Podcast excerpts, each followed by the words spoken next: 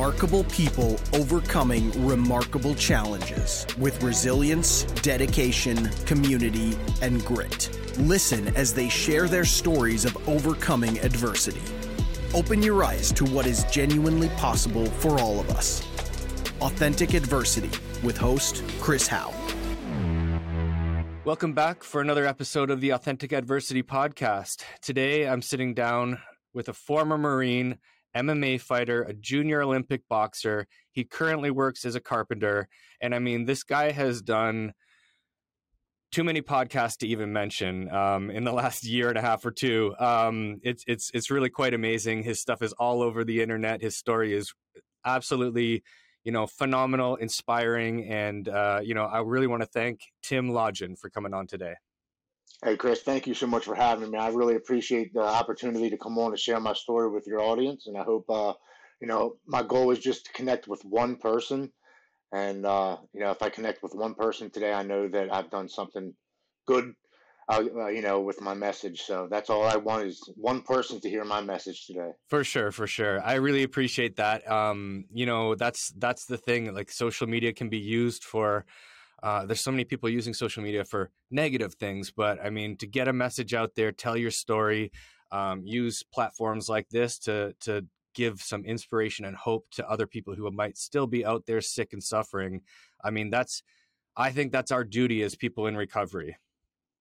Oh, 100%. I agree with that. You know, and for so long I was so lost and I didn't know my purpose. I was like, why the hell am I here? Like yeah. what what am I supposed to be doing? Right. And then it was once I got sober and started living recovery and reading and really working on myself. Yeah.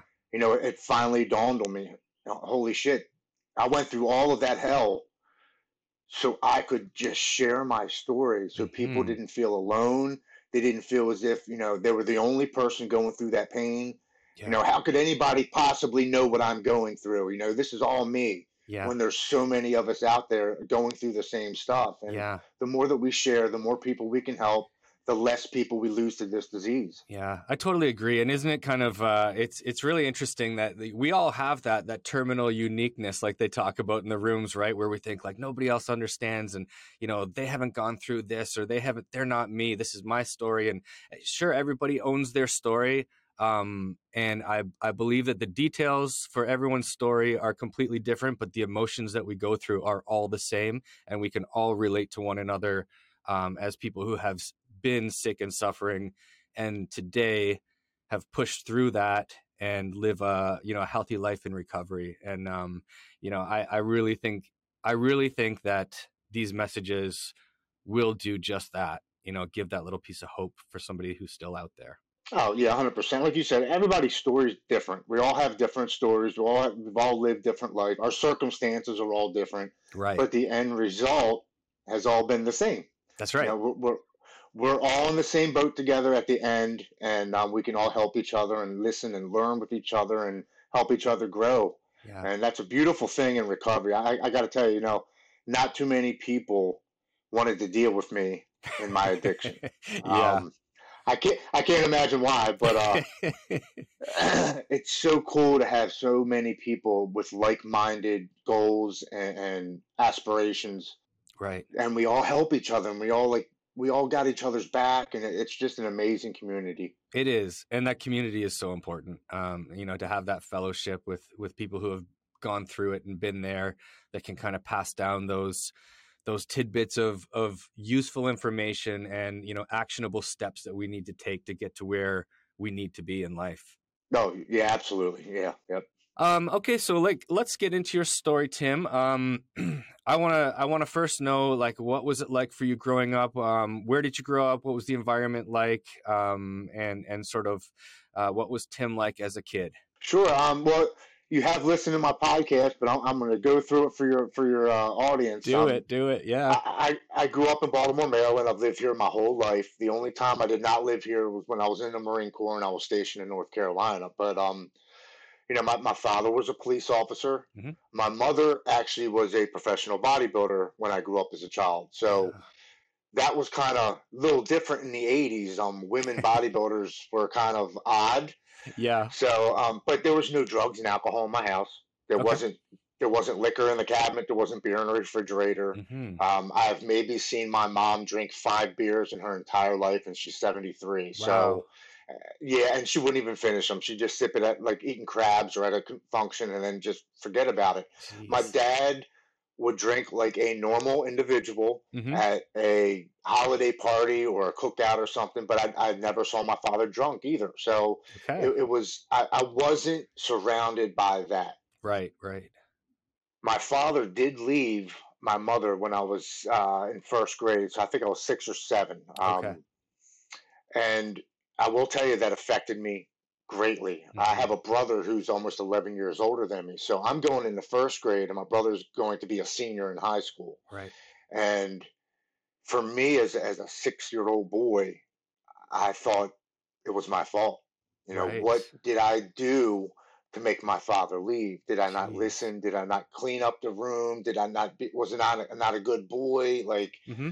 and, and I held on to that for a very long time. And when they split up, he would call and say, Hey, I'm coming to get you, pack your bags. Right. I cannot tell you how many times I sat at the front door with my bags packed and my father didn't show up to pick me up. Oh yeah. It, it got it got to a point where, where he would call my mom and say, "Hey, have Timmy pack his bags. He's going to spend the weekend with me." I wouldn't even pack, and my mom would be like, "Why aren't you packing?" I'm like, "He's not coming. I'm not going to sit in front of the front door anymore and waiting for him not to come or to, to call at last minute. Oh, something came up. I can't I can't get you, buddy." So yeah. that that further made me really feel like my dad wanted nothing to do with me. Like, what the hell is wrong with me? Right. You know, why did he stick around so so long with my brother? But he he left me when I was in first grade. So later in life, as I got into my addiction, I used that sometimes to to drink and drugs. I really did. okay. Um, I, I would tell myself, you know, well, my own father didn't love me, so who cares? I'll, I'll just get drunk or I'll just get high. You know, Right.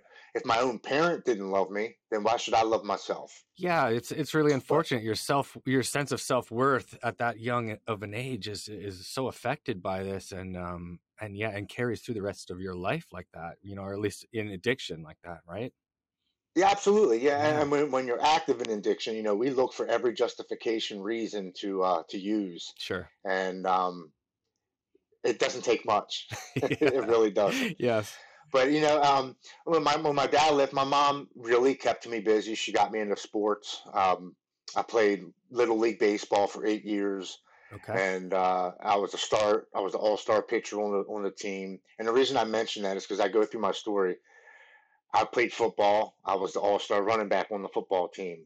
I Mhm. got into boxing in sixth grade, and by eighth grade, I was fighting in the Junior Olympics and Golden Glove championships. I came in third place in Junior Olympics. Wow. Also in also in middle school, I started skateboarding, and within two years, I was sponsored by a bunch of local skate shops down here. Okay, and um, cool. I grew up. I, I I grew up with Brandon Novak from Jackass and Viva La Bam. Mm-hmm. He actually lived like three streets over from me, and we would skateboard together all the time. And he was friends with Bucky Lasek, and I would be able to skate with Bucky every once in a while when he was in town. Wow. So I grew cool. up. I grew up. I grew up with some really big heavy hitters in the skateboard world. Yeah. And once I got into high school, um, I still didn't drink and drug. I was I was all focused on sports. But Mhm. ninth grade, we had a welcome to high school freshman party, Okay. and my, my buddy was hosting it, and I went. That's the very first time I ever tried alcohol, and we had a bunch of seniors get us get us beer, and it was uh, Pabst Blue Ribbon and Colt Forty Five malt liquor okay. and I got so sick, man. It was like it was bad. The next morning, my mom picked me up, and she looks at me and she's like, "You drank last night, didn't you?" And I was like, "Yeah." And she's like, "Well, I'm not going to punish you. Your your whole rest of your weekend's ruined. That's going to be your punishment." Okay. And um, we're having a cookout today, and I need 50 ears of uh, corn shucked. She's like, "So what you're going to do is you're going to go in the basement and shuck all 50 ears of this corn. Here's a bag for you to put the corn in, and here's a bag for you to throw up." And Oh, that was no. my punishment. I had, I had to sit in the basement and shuck these ears of corn while I was thrown up in the ba- in the oh paper my bag. goodness. Yeah. But that deterred me from from ever drinking again. It worked. So right. all through high, yeah, it did. yeah. No drugs, no alcohol, nothing. And then I got to senior year of high school. Now the se- the the summer before senior year, I was like, man, I'm not, I don't have grades getting to college. Mhm. And my friends were all starting to get in trouble with the law and starting to do drugs. And I was like, I really don't want to do that. Right. So I signed up for, for the Marine Corps. So when I got into senior year of high school, I knew once I graduated high school, the month after I graduated, I'm going into boot camp. So I was like, let me have some fun this year. Let me go to some parties. Let me just get it out of my system yeah. because at the end of the season, when I go in the Marine Corps, shit's going to hit the fan and it's going to get real. So let Right. me have some fun. So I started going to parties. And for me, it wasn't to fit in, it wasn't to be popular. I was a very popular kid in high school. I had a lot of friends. hmm It was just, I was in that mindset of let me get it out of my system. Right. So I started going to parties and I started drinking. Well, I found out that once I started drinking, my barriers went down. And I started looking at the party, what else is here? hmm I might as well try it because at the end of the year, I'm not going to be able to do all this. So I started smoking pot, started taking pain pills, uh, started tripping on LSD, started Okay. eating mushrooms, hmm um, started smoking PCP. Um, I will say this: I'm so thankful. Heroin and cocaine were were not in my area at the time because I definitely would have done that. Because Right. once I once I once I got the alcohol in my system, I was like, I had the it. I was like, you know, forget it. I'm just going to do it. Sure. That whole senior year, my whole senior year, I drank and drugged. Anything that was around the parties, I did. Wow. I graduate high school and I go into the Marine Corps. The drugs stopped. 100% the drugs stopped. Okay. But once I graduated boot camp and I got stationed at Camp Lejeune, North Carolina, when we got off at 4 p.m. every day, a bunch of us would leave the base and go to the bars and go to the strip clubs and we would drink. Right. And the bars around the base, their motto was if you're old enough to take a bullet for this country, you're old enough to have a cold beer. Okay. So they would they would serve us at 18, 19, 20 years old. Their only rule was you couldn't stand at the bar with a beer in your hand. You had to take a sip and put it back down at the bar just in case an authority walked in. They couldn't pin you, oh, you got the beer and you're underage drinking. Right. Right. But right. they, they had no problems serving us all night long. And as 18, 19, 20 year old men, we would see our sergeants at these same bars, you know, late 20s, early 30s, and they're doing the same thing Right. and they would just tell us don't get locked up and make sure you're up at 4 a.m to go running and doing all your um, uh, calisthenics and, and what we have to do for the day Right. other than that we don't care how long you stay out and how messed up you get just don't get in trouble and make sure your ass is up at 4 a.m yeah. Yeah. so for young men who are learning from these older individuals at least for me i was kind of like well this is this is what we do you know this is kind of like a badge of honor how how messed up can we get and still wake up at 4 a.m and go run five miles and do push-ups and sit-ups and, and pull-ups and, and and get the shit done that we were supposed to get done Sorry, I don't, mean to interrupt yeah you, Tim. no Um, go ahead uh, so I, I I just I see a real parallel in um in in our story there. Um, you know, I work for the fire department, and and I always found it. You know, now looking back, I always found it so strange that that part of the culture, the it, it is, it's like a, a badge of honor. Like you can go and take shots all night, drink, you know, pound back beers, do you know whatever you're gonna do partying, but as long as you're there when the bell rings in the morning, um, you know, you're you're like this, you're like this unsung hero like it's it's a very strange thing and but there the the line between the heavy drinker and the alcoholic in those worlds it's like nobody wants to be called an alcoholic and if you get deemed an alcoholic or an addict you're kind of pushed to the side but if you're a heavy drinker and the party guy you're one of us right like Right. you're you're the you're a tough guy or you're a you know you're you're applauded for this this sort of behavior which i found you know now looking back i find really strange and it, it probably parallels a lot with the military that way Oh, 100%. Absolutely. And, and like you said, that there is a line there, but but how thin is that damn line to where Right. you're you're a, you're a party monster and you're a go getter and you're a hard charger and you're get the job done to, oh, I think you're drinking a little too much and and maybe we should kind of like pump the brakes here. Maybe you need some help. now you're a problem Where, yeah, where's Yeah. where's that line there? Um, because like you said, if, as long as you're up there and you're and you're doing your job and you're there on time, Mhm. and you're busting ass, it is kind of like, man, this guy can party and come to work and do his shit. Like, right so it, it, it is, um, It's Twisted. especially it, it is twisted, Yeah. and especially as uh, you know, I'm looking back, 18, 19, 20 years old. You're a freaking baby. Yeah. You know what I mean? And, and, and you're learning from these adults, Right. and that's what I learned. That's that's what I thought I was supposed to be doing. So I did it as a professional. Right. You know, right. I, I, I did it very, very well. yeah. I have no regrets now. Um, but looking back, and, and I found a bunch of pictures a couple months ago, and it was us at the bars, and then there was pictures of me out in the parking lot throwing up, and Mhm. I I'm looking at these pictures, and I like I specifically remember the nights that we were out, Right. the times we got into fist fights, you know, the the, the times that you know we went to these strip clubs and just all the stuff that I did, and I'm like, would I have done that if I wasn't drinking? Right. And the answer was no. Mhm. I wouldn't have acted that way. I wouldn't have, you know, gone out with ladies of the night and, and all that stuff, you know, 18, 19, 20 years old if I was drinking. Right. And um, it, it, I would say it affected me the other day when I saw the pictures hmm from where I am now and how I've progressed to learn my how I am and where I came from. I know it was just part of my story. It's part of your story. I, yeah, I love that.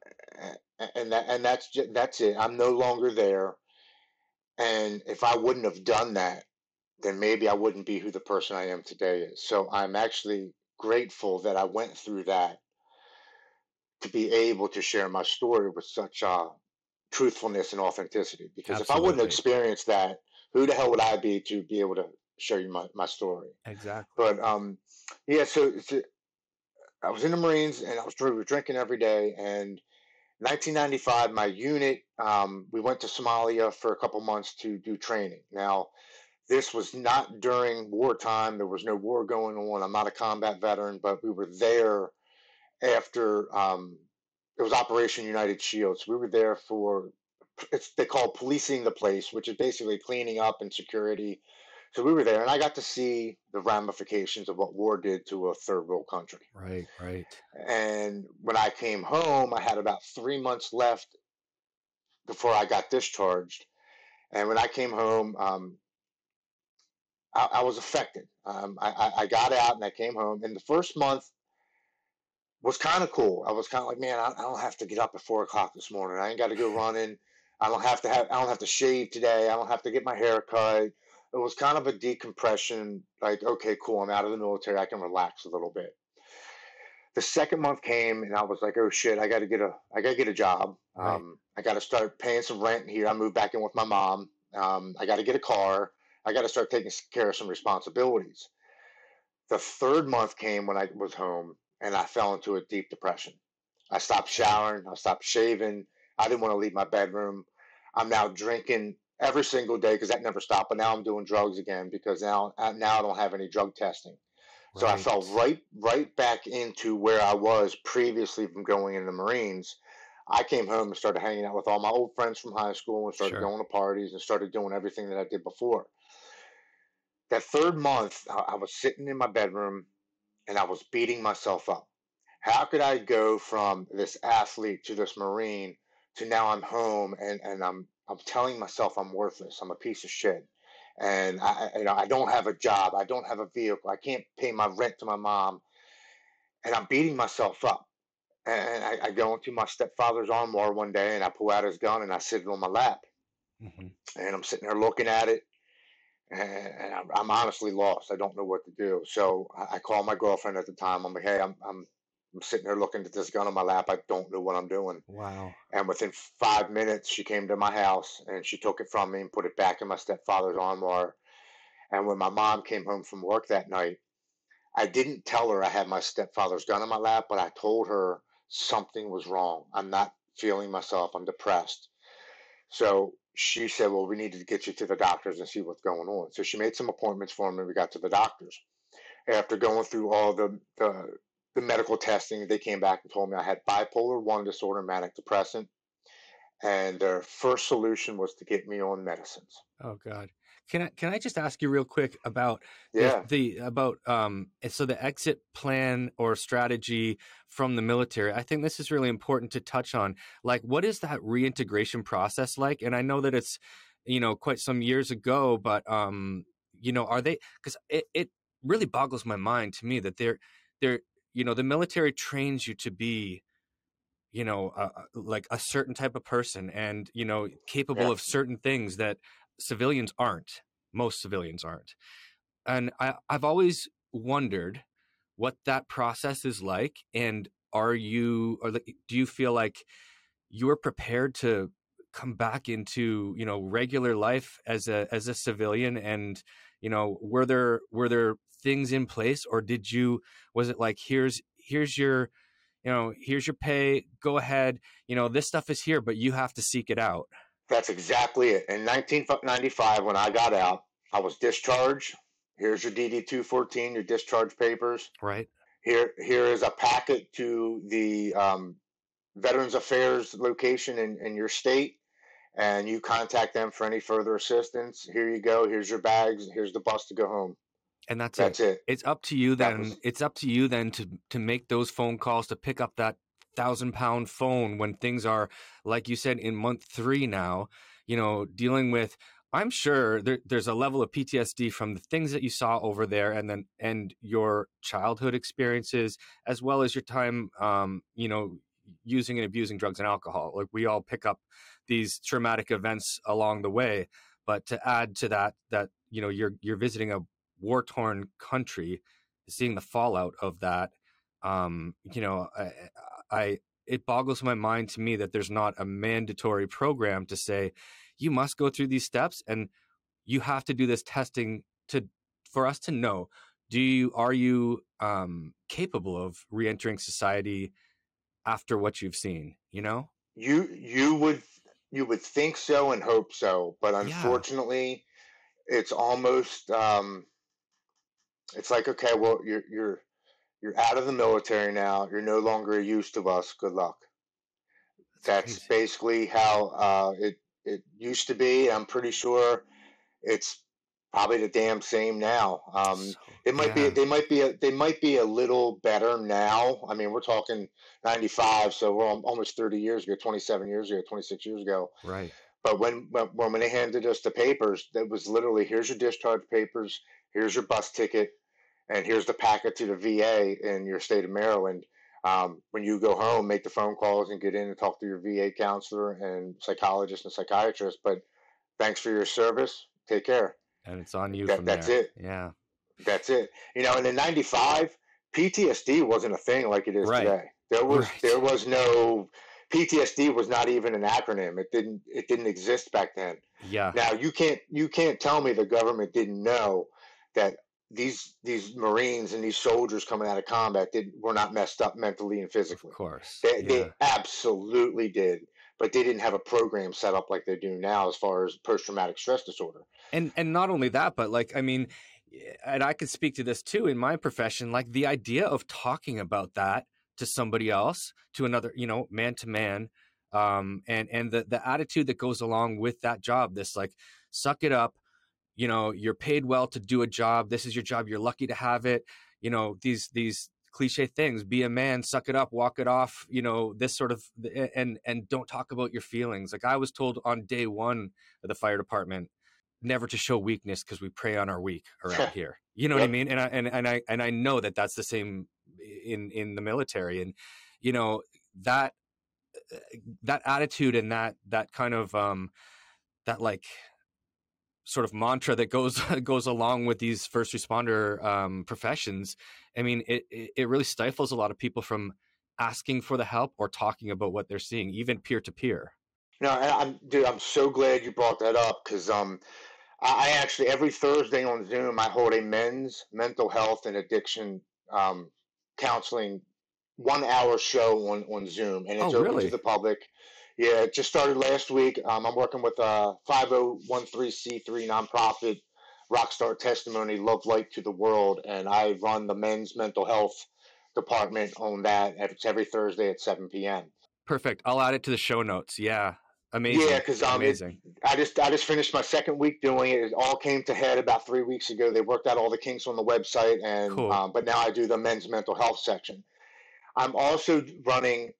Th- actually, this Friday, um, I leave to go to Half Moon Bay, California. Okay. I'm being flown out there to speak on mental health and addiction to first responders, military, Wow. um, police, fire, EMT on the mental health and addiction part of the trauma that we all see. amazing. And I'll be out there from the 23rd to the 25th speaking at this uh, second annual fundraiser for the Overwatch Collection, which are two former Marines, both police officers now. And um, what they do is they try to give back to the men. And the reason I'm saying that is because you, you are 100% correct about the professions that most men do right. suck it up, man up. You know, don't talk about your feelings. Um, but the truth of the matter is, even men, believe it or not, go through trauma. Yeah. Men, men get abused. Men get raped. Yep. Men are supposed to be the strong, uh, you know, part of society where we don't have any weakness. Right. the true bravery, the true courage is admitting that we have weaknesses and doing something about it and, and sharing your story and being open about it, just like you and I are speaking now. Mhm. You know, you and I, if if uh, we were walking down the street, most people would probably walk across the other side, um, just because you know we, we you know we, we we're, we're alpha males. We don't we don't look like we're very friendly people sometimes. Yeah, I mean, it is you know we're not soft looking people. I get what you're saying. Yeah. but man, we go through it. We go through it too.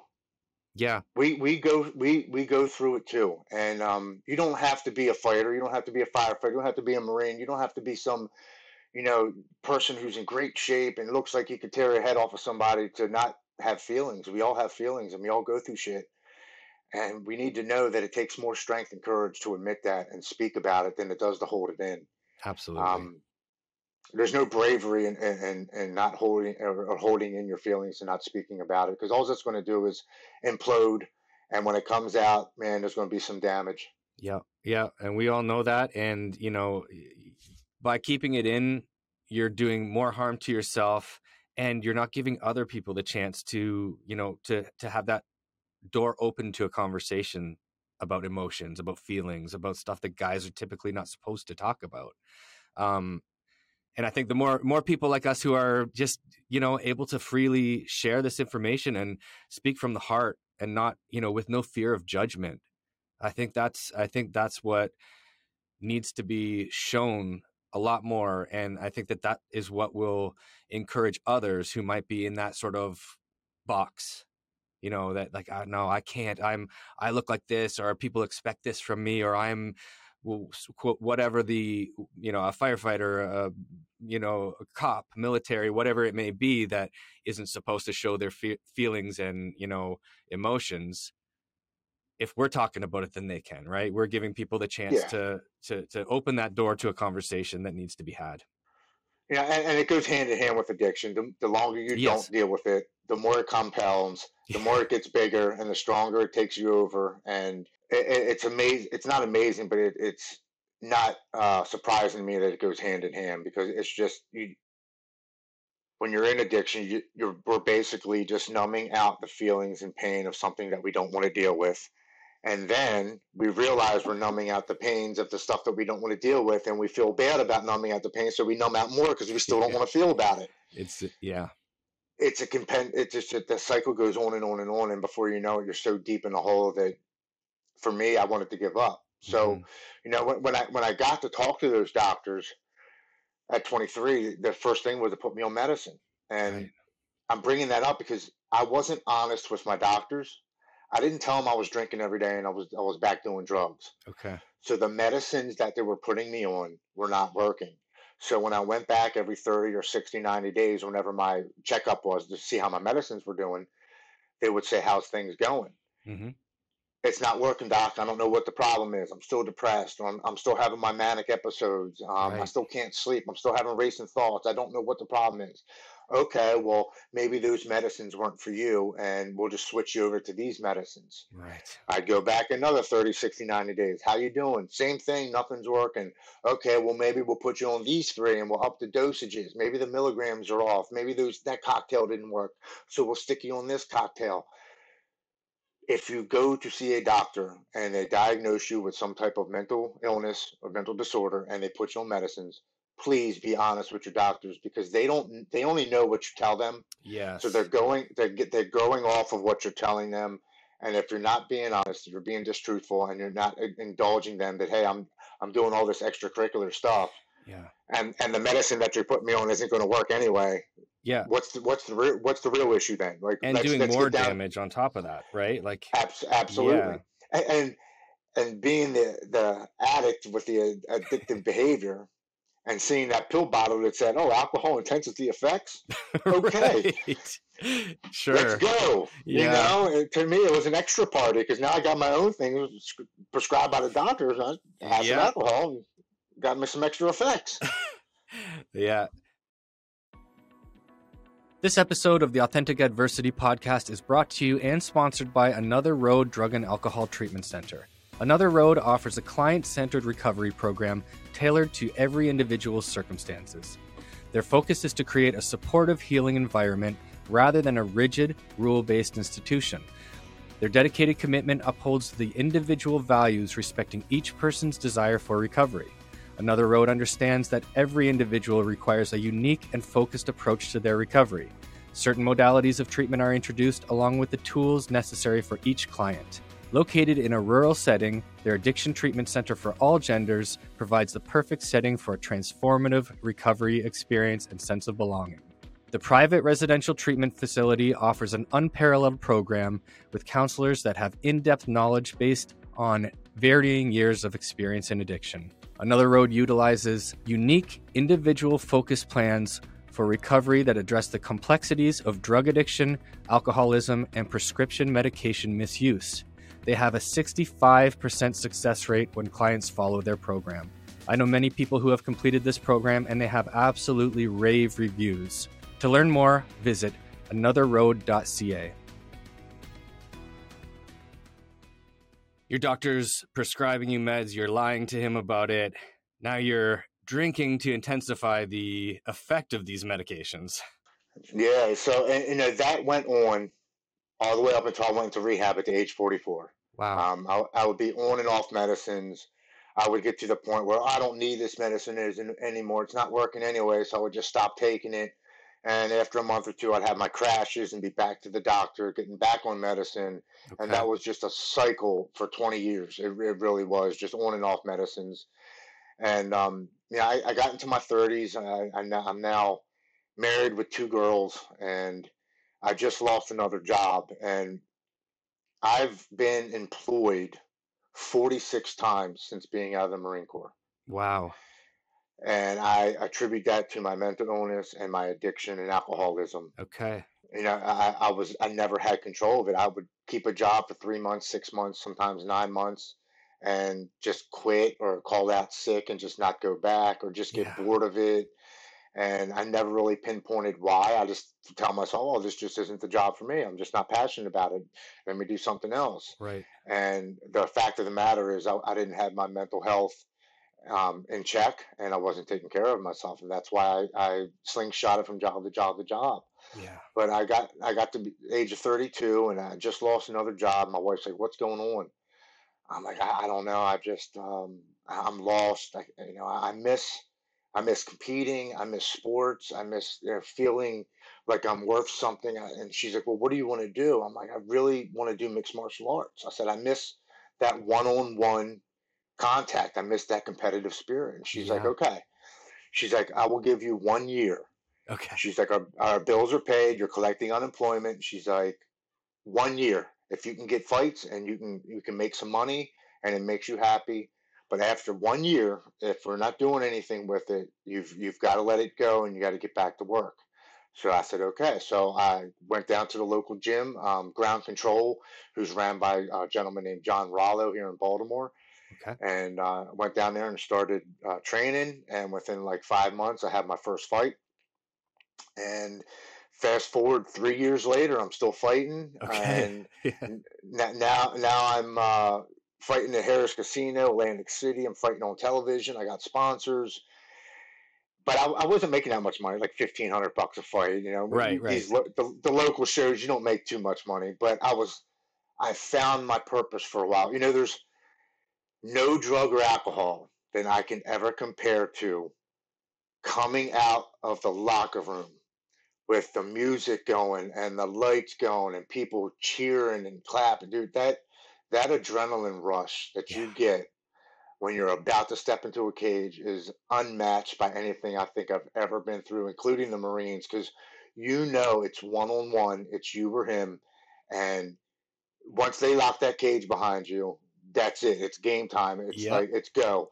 Yeah. And that that feeling it was just incredible to me. So um, I'm I'm now 35 and I'm, I'm fighting in Harrah's Casino and it's it's live uh, broadcasted on the East Coast. And I tear my rotator cuff doing a rear naked choke. And um, I get to the end of the match and and I go to the locker room and I can't lift my right arm. And my trainer's looking at me. He's like, "What's going on?" I say, "I don't know, man." I say, I, "I can't lift my right arm. It's burning, like all the sensation." He's like, "Okay." So I go out to the casino area, and I have like 25 of my friends and family there. And my wife right. comes up to me and she hands me a beer, and I grab it with my left hand. Now, even though I, I I write and draw with my left hand, I'm right hand dominant, so I can use both my hands. And she's like, "Why'd you just grab the beer with the left hand?" Like she noticed it all immediately. Yeah. I'm like, I, I can't lift my right arm. She's like, "What do you mean?" I'm like, "I did something to it." She's like, "Jesus Christ!" She's like, "That's it. You're done." She's really? like, "You're 30. You're 35." She's like, "You're done." Um, she's like, "We got to go to the doctors to see what happens." So I go to the doctors. I tore my labrum in three places and had to get rotator cuff surgery like within a week. It was like immediate. Oh wow. Okay. So I get I had major major surgery on my on my rotator cuff, and that started a four year long pain pill prescription addiction that was prescribed to me by my doctors. Wow. And it first started with hydrocodones, and, and I would go back after my thirty or sixty days when the script was up, and he would say, hey, "How you doing?" Doc, I'm, I'm still in pain. You know, those hydrocodones aren't really taking edge off. Okay, right. we'll, we'll we'll switch you to Percocets. We'll give you Perc tens go back after 30, 60 days. How's how's that working? Um, the perks are working, but they're messing up my stomach because they did. They just they knotted my stomach up for some reason. Okay, well we're just going to put you on oxycontins because that seems to really work for everybody, and uh, we'll mm. put hmm. you on 20 milligram oxycontins. So now I'm taking 20 milligram oxycontins. I'm drinking a 12 pack of beer a day, and I'm smoking probably about a quarter of weed every single day. Right. And this goes on for four years and, and like every good addict, you know, I wouldn't take one pill every four hours. I would take two or three every four hours. I would finish my prescription two weeks before it was getting refilled. So I'd have to call my buddies and say, hey, can you can you hook me up for the next 10, 12 days until my prescription gets refilled? Yeah. So I was getting it off the streets. And, um, you know, I, I got scared. Okay.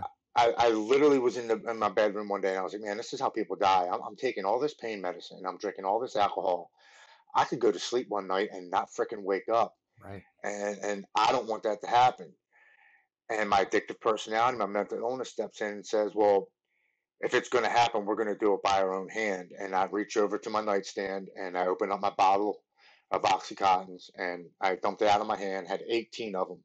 Right. And I take I take all 18 of them and I go out into the living room and I and I slam a 12 pack of beer like in an hour. Yeah. And I go back into my bedroom and I remember laying on the bed saying, Please, God, don't let me wake up because I just want the pain to go away and I don't know how to stop. Right. And I go to sleep and I wake up the next day, like 16 hours later. And I remember waking up being like, Holy shit, I woke up. Um, and I go into the bathroom where my refill is sitting on the counter and I open up the bottle and I dump all the entire refill down into the toilet and I flush the toilet. And I remember looking at myself in the mirror and saying, I don't care how bad this gets. We're never taking pain medicine again. And for the next 10 days, I was probably the sickest I think I've ever been in my entire life. Right. You know, the whole the whole gambit of coming off opioids, the racing thoughts, the jitters, the night sweats, the insomnia, the panic attacks, the anxiety, the going to the bathroom, the throwing up, the fever, the, the whole thing. But every morning when I woke up, I would look in the mirror and tell myself, remember this feeling. We're never going through that again. That was the last time I've ever taken pain medicine. Wow. And but you, but I but I I couldn't stop drinking. I just couldn't stop drinking. Yeah. So for me, I was like, ah, let me take a ride. I got to clear my head. So I get in my truck and I go through this park that we have down here in Maryland. It's a really beautiful reservoir where people take their boats out and go hiking and walk their dogs and picnic. And I'm driving through the park and I get to this tree where um, my senior year of high school, my best friend lost control of his car and hit the tree and, and unfortunately died at the age of 18. And at this tree, his parents set up a little vigil. They have a picture of him on the tree. You can put flowers on the tree, and there's a book there, still from 1996, oh, wow. that you can write that you can write in and, and just leave them stories. And like every couple months, they'll put a new book because the book fills up. Wow. And um, I, I, get to the tree. This is March 16th, 2017. So this is 21 years after he passed. And I get up to the tree and I'm like, Bill, I'm like, man, I'm lost, brother. I was like, I, I can't stop drinking.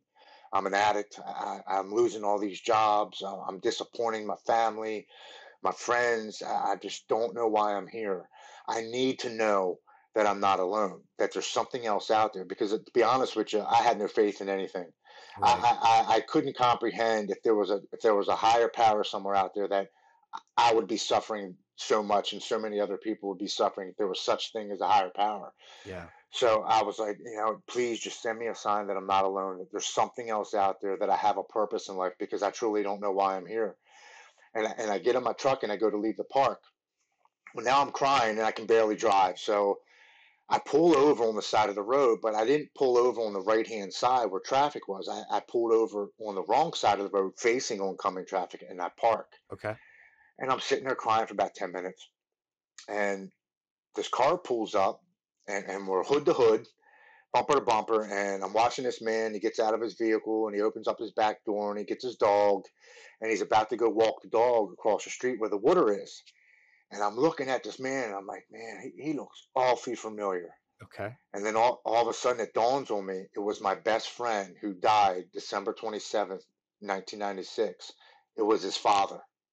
Wow. And I had I had I hadn't seen him since the day of my friend's funeral 21 no years earlier. So I get out of my truck and I, am like, Mr. Bill, is that you? And he looks at me. He's like, Timmy, what's what's going on? Why are you here? And and I fall to the curb and I start crying. I'm like, Mr. Bill, I'm an, I'm an alcoholic. I'm an addict. I, I don't know why I'm here. I don't know what my purpose is. I'm I'm lost. And he walks over to me and he puts his hand on my shoulder. And he's like, Timmy, I'm not supposed to be here this morning. I'm supposed to be in South Carolina at a family reunion trip. I was supposed to leave at 6 a.m. this morning. He said, My wife came to me in a dream last night and told me to come walk the dog this morning at 10 a.m. He goes, I think I was here to send no I was sent here way. to see you.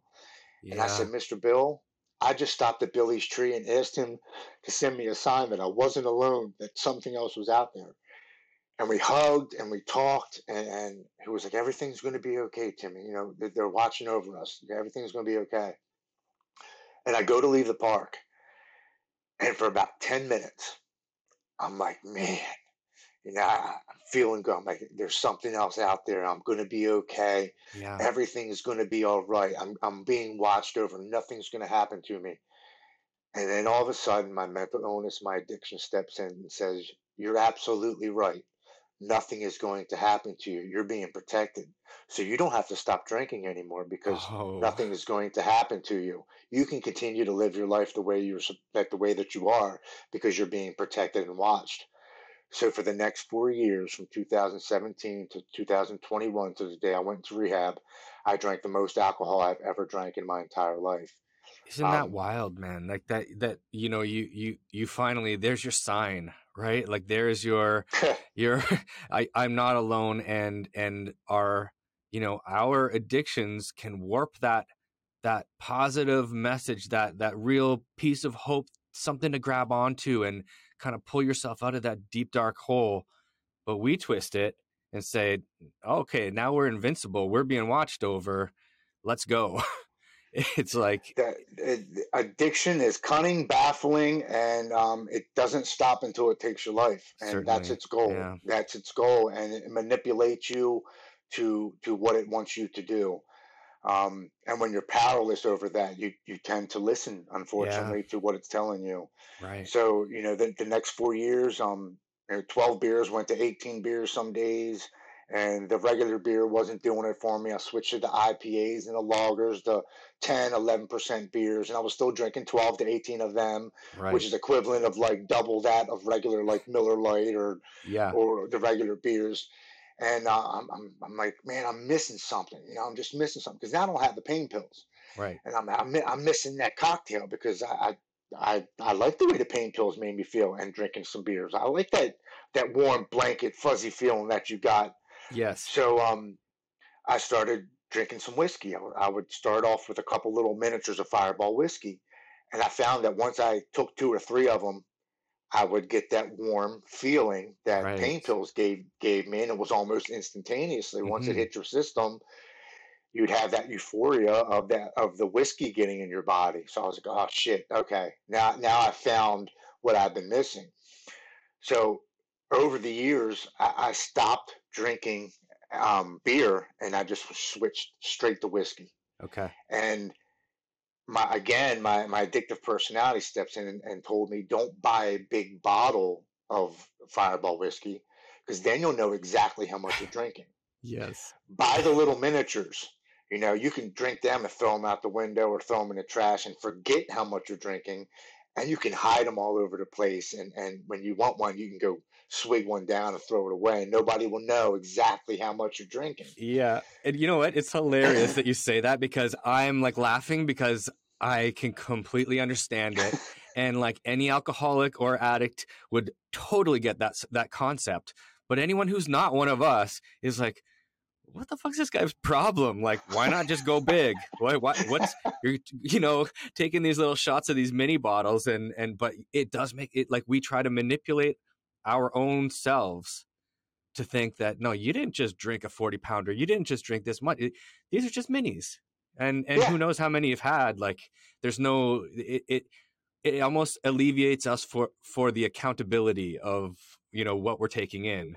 100% absolutely mm-hmm. and i gotta tell you it would be kind of cool sometimes opening up my medicine cabinet or, or, or, moving a coffee cup and finding a bottle there. I'm like oh shit i forgot about that. Yeah. You know i'm in my sock drawer in my truck you know and um but um yeah it got to the point where I would wake up and stop at the liquor store at 7 a.m. in the morning, mm-hmm. and I would get a sleeve of Fireball whiskey, which is 10 of them still in a pack. And I would drink all 10 of those by one o'clock in the afternoon. Right. I, w- I would finish work, get off at 3.30, and go immediately to the liquor store before I even went home. Right. And I'd get another sleeve of Fireball. I'd get 10 more. And I would drink all 10 of those by 8 o'clock at night. And if I was feeling it, I'd get my ass back in my truck and go to the liquor store and get 10 more. Yeah. And drink five to 10 of those before I passed out. Mm-hmm. So, right before I went into rehab, I was drinking 25 to 30 miniatures a day. Right. And one day I was kind of like, I wonder how much alcohol is in here. So, I, I poured out one of the miniature bottles, and one miniature is two and a half shots. Okay. So, so, two and a half times 30 I did the calculation like a couple months ago. I'm drinking anywhere between 70 and 85 shots of Fireball whiskey Jesus. per day. Yeah. For over for over a year and a half, and it got to the point where I got an, I got a brand new truck, and I'm leaving the liquor store. The truck's like two months old, and I'm leaving a liquor store, and I hit something and I have I still to this day do not know what I hit. I don't know if it was a parked car, a sign, a concrete barrier. I have no idea. But I get home and I park my vehicle in the driveway and I walk in and I'm told my wife, I just hit something. I'm going to bed. I'm not dealing with the shit tonight. I'll deal with it tomorrow. Okay. And I go to sleep. I wake up the next morning like a good alcoholic. Hey, good morning. I'm going to go to the store and get some water and some milk. And you guys need anything from the store? And she just looks at me. She's like, How are you going to do that? I was like, in my brand new truck in the driveway. She's like, Tim, go look at your vehicle. So I go outside, and my side passenger mirror is completely off the truck, and my right passenger tire is hanging off the rim, and the rim's up underneath of the, the bumper. Oh, I literally, I don't know how I drove it home. Yeah. Only thing I can say is I was a block away. Like the liquor store is almost across the street from my house. I'm pretty sure I just got in it and was like, "Fuck this! I'm going home." Like I'm getting Right. into my driveway, and I'm sitting there looking at the truck, and I'm like, "What the hell happened?" And my wife pops her head out the front door. She's like, "You have no no idea what you hit last night, do you?" And I said, "No, I I don't remember." Wow. She said, "Tim, you could have killed yourself. You could have killed somebody else." Yeah. you can't you can't stay here anymore. I don't want you around the girls. You have to leave and go figure this out, but I don't want you in the house anymore. I say, okay. So um, I go inside and I pack my bags and I call a friend of mine. I'm like, hey, bud, is there any way I can come and stay with you for a couple of days? You know, let things blow over. In a couple of Right. days, she'll forget and I can come back in the house and just proceed with my, my, my, my life. And he's like, sure, man, come on over. You can come over for as many days as you need. So I go over there and he's like, you know, your wife just kicked you out. You don't have to go home. It's Friday night. We might as well go to the bar. And I'm like, you know what? Absolutely. Because now I have a justif- justified reason to go. My wife just Right. kicked me out. So I'm, I'm going to go drink, you know, because now it's a legitimate reason to drink. So I go to the bar and we get shit faced. And less than, it's like 12, 16 hours later, as I'm leaving the bar, I rear end somebody at a red light Wow. and, and I get out and I look at the guy. He actually had a uh, tow hitch on the back of his truck, so his truck was absolutely wasn't not a scratch on it. But now the front of my bumper's all V'd in, and I'm like, "Are you okay, man?" He's like, "Yeah, I'm I'm I'm okay." I said, "Well, your truck's okay. You're okay. I'm out of here." And I slapped him on his back, and I, I bolted. I got out of there.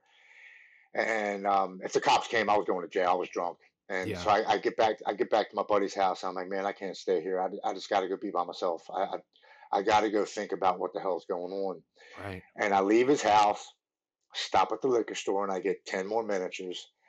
And I go and I park my car at a park and ride, which is you know where people park the car for the day and catch a train or a bus to the Sure. to their Yeah. job. And I sit down and I turn my phone off. I'm like, I don't want to hear from anybody. I don't want to talk to anybody. I just want to sit here and wallow in my sorrows and do the whole pity party. I'm a piece of shit thing and, and don't want to be bothered. And for the next two days, for 48 hours, I sit in my truck and I drink and I pass out and I listen to sad ass music and I do the whole my kids are better off without me, my wife's better off without me, my mom deserves a better son, like I'm just a piece of shit, I don't deserve to live. And I drink myself and pass out and drink, excuse me, and pass out and drink and pass out. And finally, the second day, at seven minutes after 10 on March 5th, 2021, I turn my phone on after 48 hours. Two minutes goes by and the phone rings. And I look down at it and it says West Chester, Pennsylvania. I'm like, who the hell is this? And so I, I pick it up. And it's my childhood friend Brandon Novak on the other end. Right. And and he's like, Lodgen, what the fuck are you doing? And I'm like, I'm I'm cold, I'm drunk, I'm hungry, I'm tired. And he says, Good motherfucker, that's what you need. He said, I just got off the phone with your wife and your mom. I have a plane ticket set for you this evening. You're going to go down to Banyan Treatment Centers in West Palm Beach, Florida, and you're going to go get the help you need to save your life. And I'm on the other line. I'm like, yeah, okay, man, okay, I'll go, I'll go. I'm pretty much just agreeing with him so I can hang up the phone at that right. point. Right. Right. Right, yeah. And um, he's like, get on that plane, get on that plane. And he hangs up. 10 minutes goes by, I think, and my wife calls. She said, hey, um, I just cut off the phone with Brandon. Where are you? I'm like, I'm at the park and ride. She's like, please come home, pack your bags, take a shower, take a nap, and, and try to get something to eat. I had about four hours for the plane to leave. Okay. I'm like, I'm like, okay, okay. So I go home, I take a shower, and I pack my bags. I can't eat and I can't sleep because now I'm having anxiety attack. I'm having a panic attack. I'm my, my mind's racing. I'm like, oh my God, how did I get myself in this situation? Yeah. Now I got to go to rehab. How long am I going to rehab for? Is Right. it 30, 60, 90 days, six months? I don't know. And I got to go down to Florida. Like, holy shit, my life, I just ruined my life. Like, there's how, how did it get this bad? And I'm sitting on the edge of my bed And I'm like, man, I, I can't do this. I, I, I'm like, I'm so nervous, and I'm just thinking about everything. And um, my my mental illness steps in one last time, and um, tries to take my life. Um, because it doesn't stop. It, yeah. it doesn't stop. It tries to take your life, and it grabs me by the hand and says, "Come with me." And my addiction and mental illness walks me to the basement of my home, and it throws a rope around my neck, and I stand up on a bucket, and it tells me to end the pain, and it tells me to jump. And I go to the basement of my house, and I put the rope around my neck, and I stand up on the bucket, and um, about a minute, maybe maybe two goes by. My wife realizes I'm not in the bedroom, so she comes looking for me. Right. She comes down to the basement of our home and sees me in the corner of our basement, standing on a bucket with a rope around my neck, hysterically crying. And she's like, "What are you doing?" And I'm like, "I can't do it. I can't. I just want the pain to stop, and I don't know how. I just want it to stop." And she looks at me and she's like, "Tim." Do you know what this would do to your little girls? Yeah. Please, please get down and get on that plane. Please get on that plane and everything will be okay. Just get down. And uh, about a minute goes by and I, and I, take the rope around my neck and I fall to the floor and I'm crying. And uh, 10 minutes goes by and I go upstairs and I call my buddy. I'm like, hey, uh, I got to get on that plane, man. If I don't get on that plane tonight, this addiction is going to kill me, and yeah. I, I, I, I want to live. I can't do that. And all he says is, I'm proud of you. I love you. Call me when you're past security because I want to make sure your ass is getting on that plane and you're not going to catch a cab and leave the airport. I'm like, okay, okay. So I hang up the phone. Some hours go by. My mom comes and picks me up and drives me to the airport. And I get past security and I call him. I say, hey, buddy, I'm uh, I got about 35 minutes for the plane leaves. I just want you to know I'm, I'm past security. I'm getting on the plane. And all he says is, I'm proud of you. I love you. You're about to get back everything that you've lost times 10. And he hangs up the phone. It's just like, like, I mean, addicts in recovery that are living the life that they should, they just know how to talk to somebody who is sick and suffering and, and in that place because we've all been there in one yeah. way, shape, or form, right? and just to hear that i'm proud of you and i love you and to give you those words of encouragement i mean that that that there like those those three simple things can do so much for somebody who's at that place in life right like it's, it's yeah because when when when you feel worthless and um you don't know why you're here and, and how much of a piece of shit you feel when somebody tells you they love you and they're, and they're proud of you yeah that definitely that definitely does something it um yeah gives you some motivation. It gives you some encouragement.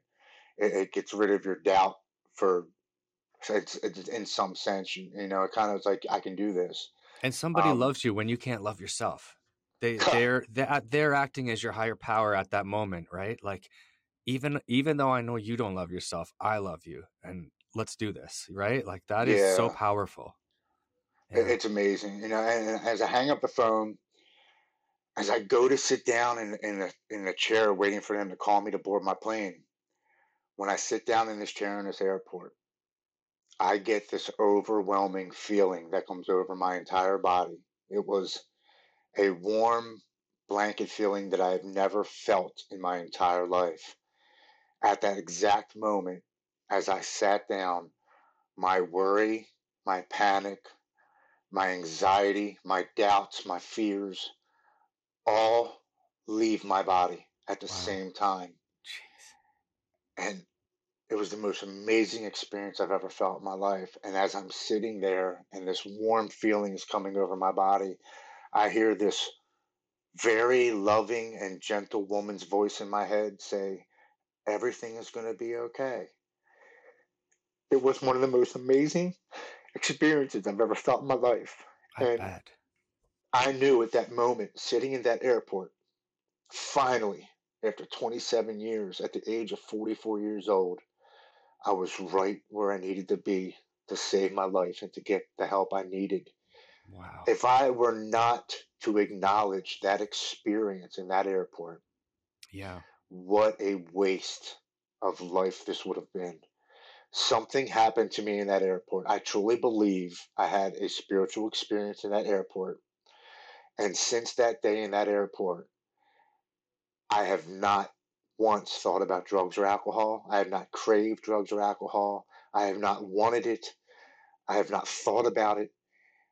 I, I believe that the power of addiction was taken from me at that airport. That experience was, was too powerful for me not to acknowledge. And when I got on that plane and I got to rehab, I, I went addicted mode into rehab. Um, yeah. I didn't miss. I didn't miss any meetings. I went to extra meetings for fire, police, military, and EMT. Cool. Um, yeah. I sh- I shared I shared my story. I volunteered. I did all the homework. I started working out with a personal trainer Mondays, Wednesdays, and Fridays. I changed my diet. Um, I started believing in a higher power at that point because what happened to me at that airport was undeniable. So I started believing in a higher power, and um, it it changed not my life. It changed me as a human being. It changed me as a man, as a husband, as a father, as a son. Something switched in my head. It was it just it completely 180, and um, I'm now focused on sharing my story. You know, I, I, was so lost. I didn't think I had a purpose. I didn't think I, there was a reason for me to be here. And there was a gentleman in rehab. He's like, I, I didn't share it first for like the first two, three weeks. Yeah. And but I shared, I shared with like when there was like five of us together. Five of us like really became kind of kind of close in rehab. And and he's sitting next to me one day, and we're at a meeting of sixty, and he's like nudging me with his elbow. I'm like, what? He's like, share your story. I'm like, nah, man, I can't, I can't, not in front of all these people.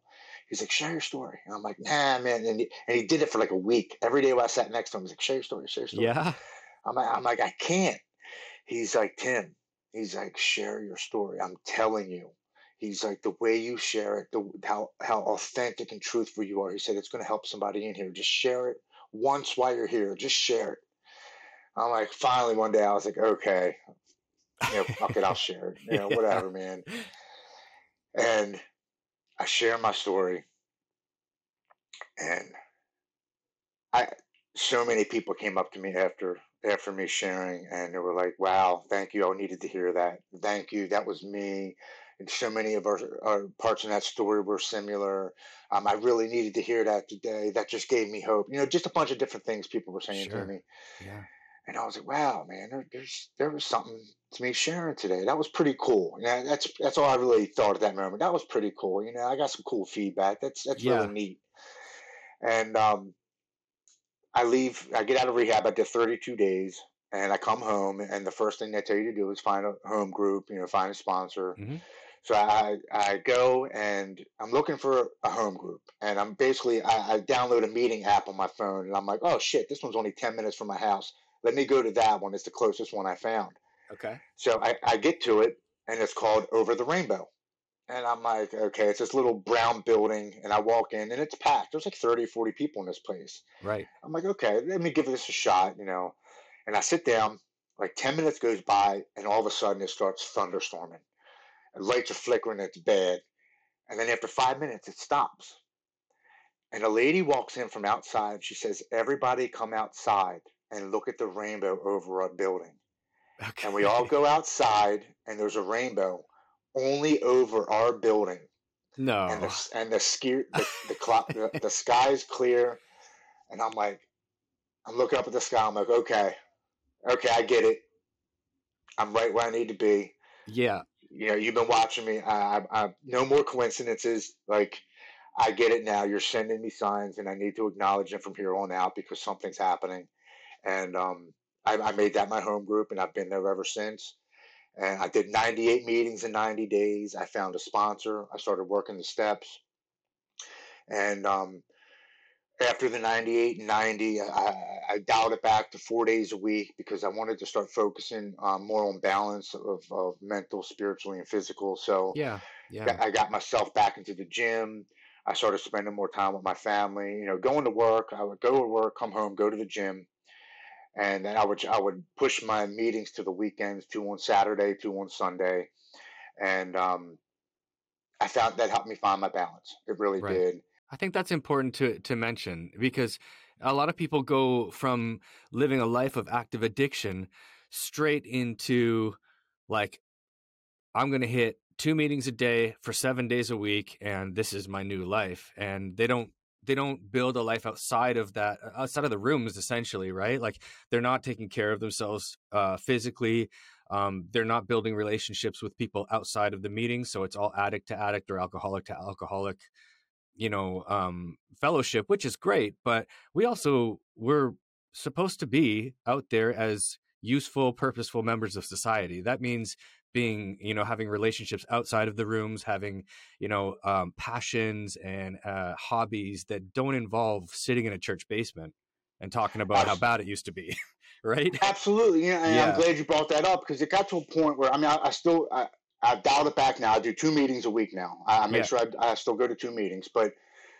about three months into my recovery, um, I started following different people on Instagram. I'm like, oh, I'm going to start following some sober apps and, and some recovery pages and recovery podcasts. I was like, just to get some different information because unfortunately, when you go to the same meeting for a year and the same 40 people share their story yeah. for the 15th, hundredth time, and you know the next sentence that's coming out of their mouth, you have to keep it fresh. Um, it helps you to a point and then it could become stagnant i believe. For at least it did for me. I needed i needed I fresh that. i needed fresh information coming in.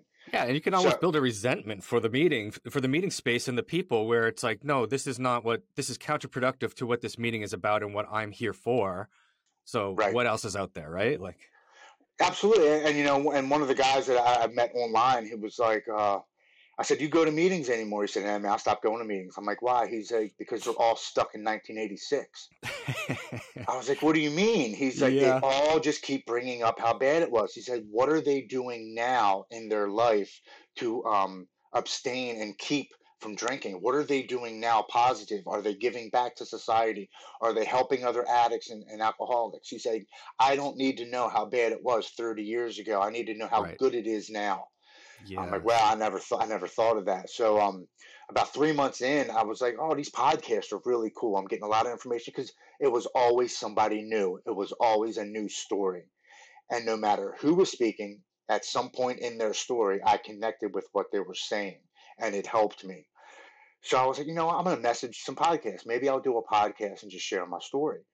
So I messaged like I don't know, like literally like 20 podcasts one day.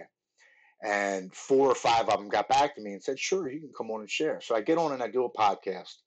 And it's my first one with Knocking Doors Down, um, Jason and Mikey out of California. And I do the podcast and it goes good. And I think like two two weeks later it airs. And four days after it airs, I'm sitting in my truck getting ready to pick up a table to take it to Brandon Novak's recovery house. And I'm waiting for the guy to open the garage so I can load the truck on, I load the table in the back of my truck. And the phone rings and it, it, it doesn't say any, any name. I just pick it up. I'm like, hello. And he's like, hey, is this Tim? And I'm like, yeah, this is Tim. Who's this? He's like, this is Tony. I'm like, and I, I really don't know any Tonys, man. I was like, I'm sorry. He's like, Prophet. He's like, I, I served with you in the Marine Corps in 1995. And I'm like, oh shit, wow, man. You know, this is 2021. Right. Yeah, tw- 26 years later. And um, I'm like, what's what's going on? He's like, I listened to your podcast four days ago. I'm like, that's awesome, man. He's like, I live in Ohio. He said, uh, I had to call you. I got your phone number off of Facebook. I hope it's okay. And I'm like, yeah, sure. What's going on? He said, man, I've been I've been addicted to pain pills for 18 years. He said, and um, I listened to your podcast four days ago, and he goes, I've been sober for four days. No way. He said, I, I had to call and tell you that your, your story has given me hope and strength and I don't want to live that way anymore. He's like, I've lost many jobs. I've been married a couple times. You know, my, some of my kids don't speak to me. He's like, I just, after listening to what you said, I just had to tell you personally, thank you. And I love you. And, um, he hangs up the phone and I, I sit in my truck for like 10 minutes and I'm crying. I'm like, holy shit. My, my story actually impacted somebody. Not only did it impact somebody, but I happen to know the person how cool right. was that? And um, I talk to him every two to three weeks. He's coming up on almost 10 months sober now. Cool. Amazing. And it all stemmed from that one first podcast. So after I got that phone call, I was like, how many more people can I affect just by sharing my story? Mm-hmm. So that's when I just started uh, on this podcast journey. Um, today, sitting with you, this is my 63rd podcast in, wow. in a year. Um, I actually, as soon as we hang up um, at 11:30, I got to jump on another one, and that one's from Germany. So I've cool. it's been from all over the world, and I've been getting so much feedback from so many different people. I get random messages telling me that my story has been inspirational, and I'm not saying that with an ego. I'm saying that humbly because how could somebody like me, who was such a piece of shit, such a hopeless and helpless person, be given this gift of sobriety and recovery and this ability to share my story, to reach out and, and, and help others. I truly believe now that the 27 years of my mental illness and addiction didn't happen to me, it happened for me. Yeah. It happened for me to become the man I am today, to have the ability to share my story in hopes that it could reach people who are out there suffering with mental illness and addiction so that they know that they're not alone, that there's help out there, and that at the end of the day, we can all truly live and become the person that we were always meant to be. And even if I help one more person, that's one less person that we could lose to this disease of mental illness and addiction. So I'm, I'm grateful for what I went through. I'm grateful to give them this opportunity to share my story with you and your audience and with so many other people. And, I, and the opportunities that I've been given in sobriety to, to be flown out to different states and and speak to to men of of you know and women of first responding people and military and and give them hope and courage and strength yeah. that they're not alone that there's so many more of us know exactly what they're going through and we're all here to help and and there's no amount of money that that can be put on the feeling knowing that you've given somebody hope and encouragement it's amazing. And I'm truly blessed to be alive. I'm truly grateful to wake up every morning and have a brand new day sober with, with clarity and know who I finally am in life when I was so lost for so many years. Yeah. And I didn't even know if I was going to wake up the next day. So I, I'm just, I'm grateful and thankful and blessed to be alive and, and have the opportunity to, to share my story with you and so many others. It's just an amazing journey I've been on. Yeah, man. And and honestly, you do it so so well. I mean, this is uh, I I the the reason I connected with you is I heard you on uh, a couple of podcasts that I had been a guest on as well. Uh, Courage to Change with Ashley and the Off the Rails guys. Um, you know, and I, I just I really I, I listened to your story and it did exactly that. You know, I, I I saw so many parallels and I related to so many pieces of it, and it gave me a lot of hope and um you know and and i'm grateful to be able to sit down with you and and you know share this story with you and uh you know be a part of your journey and you know and now you know we can connect and and stay connected which is the beauty of recovery and you know the power of social media when it's used for the right thing so absolutely I mean, yeah man um so i i will i don't want to keep you much longer because you're off to your 64th podcast. But uh, just real quick before before you go, um, where can people find you? And um, you know, if, if there's any uh, questions uh, related to stuff you shared about, or you know, I know that you're a pretty open book and you respond to everybody who reaches out. So just maybe drop your uh, your handle, your IG handle, and wherever else anybody else can meet you. Absolutely, yeah. My main page is on Instagram, and it's at T Lodgen, L O D G N. And like you said, I, it's completely open. I, I, answer any messages that are that are sent to me. I try to help as many people as possible. And if I can't help, I try to shoot them in the direction of somebody that can. Um, I, am part of a 5013C nonprofit called Rockstar Testimony, and I'm now running a Zoom meeting every Thursday nights at 7 p.m. Eastern Time for men's mental health and addiction awareness. And I will shoot you that link over so you can put it in the in the bio. Hopefully, we can just continue this journey and keep reaching people and helping people as much as we can. And thank you for allowing me to come on to your show and, and share my story with your audience. Um, it, I'm truly humbled and I appreciate meeting you, and I appreciate you having me on. It, it's um, it's it's such a pleasure to be able to share my story with so many people. It, it's dude, it, it, this stuff blows me away that my life has turned around so much in, in, mm-hmm. in a year and a half. How much more is to come, and, and I'm, I'm I'm just open arms, and I'm waiting for it all to come so I can help as many people as possible. For sure, man. Well, I'm truly grateful for you, for your story, and for your openness, honesty, honesty, and and true vulnerability, man. I mean, I just I really appreciate it, and uh, you know, I want to thank you for just uh, you know being who you are today, and I wish you many more days of sobriety, recovery, and you know growth. So, thanks, Tim. Thank you, brother. I appreciate it, and thank um, you as well, man. Uh, um, congratulations, and I'm proud of you as well, brother. Thank you so much, man. I appreciate you.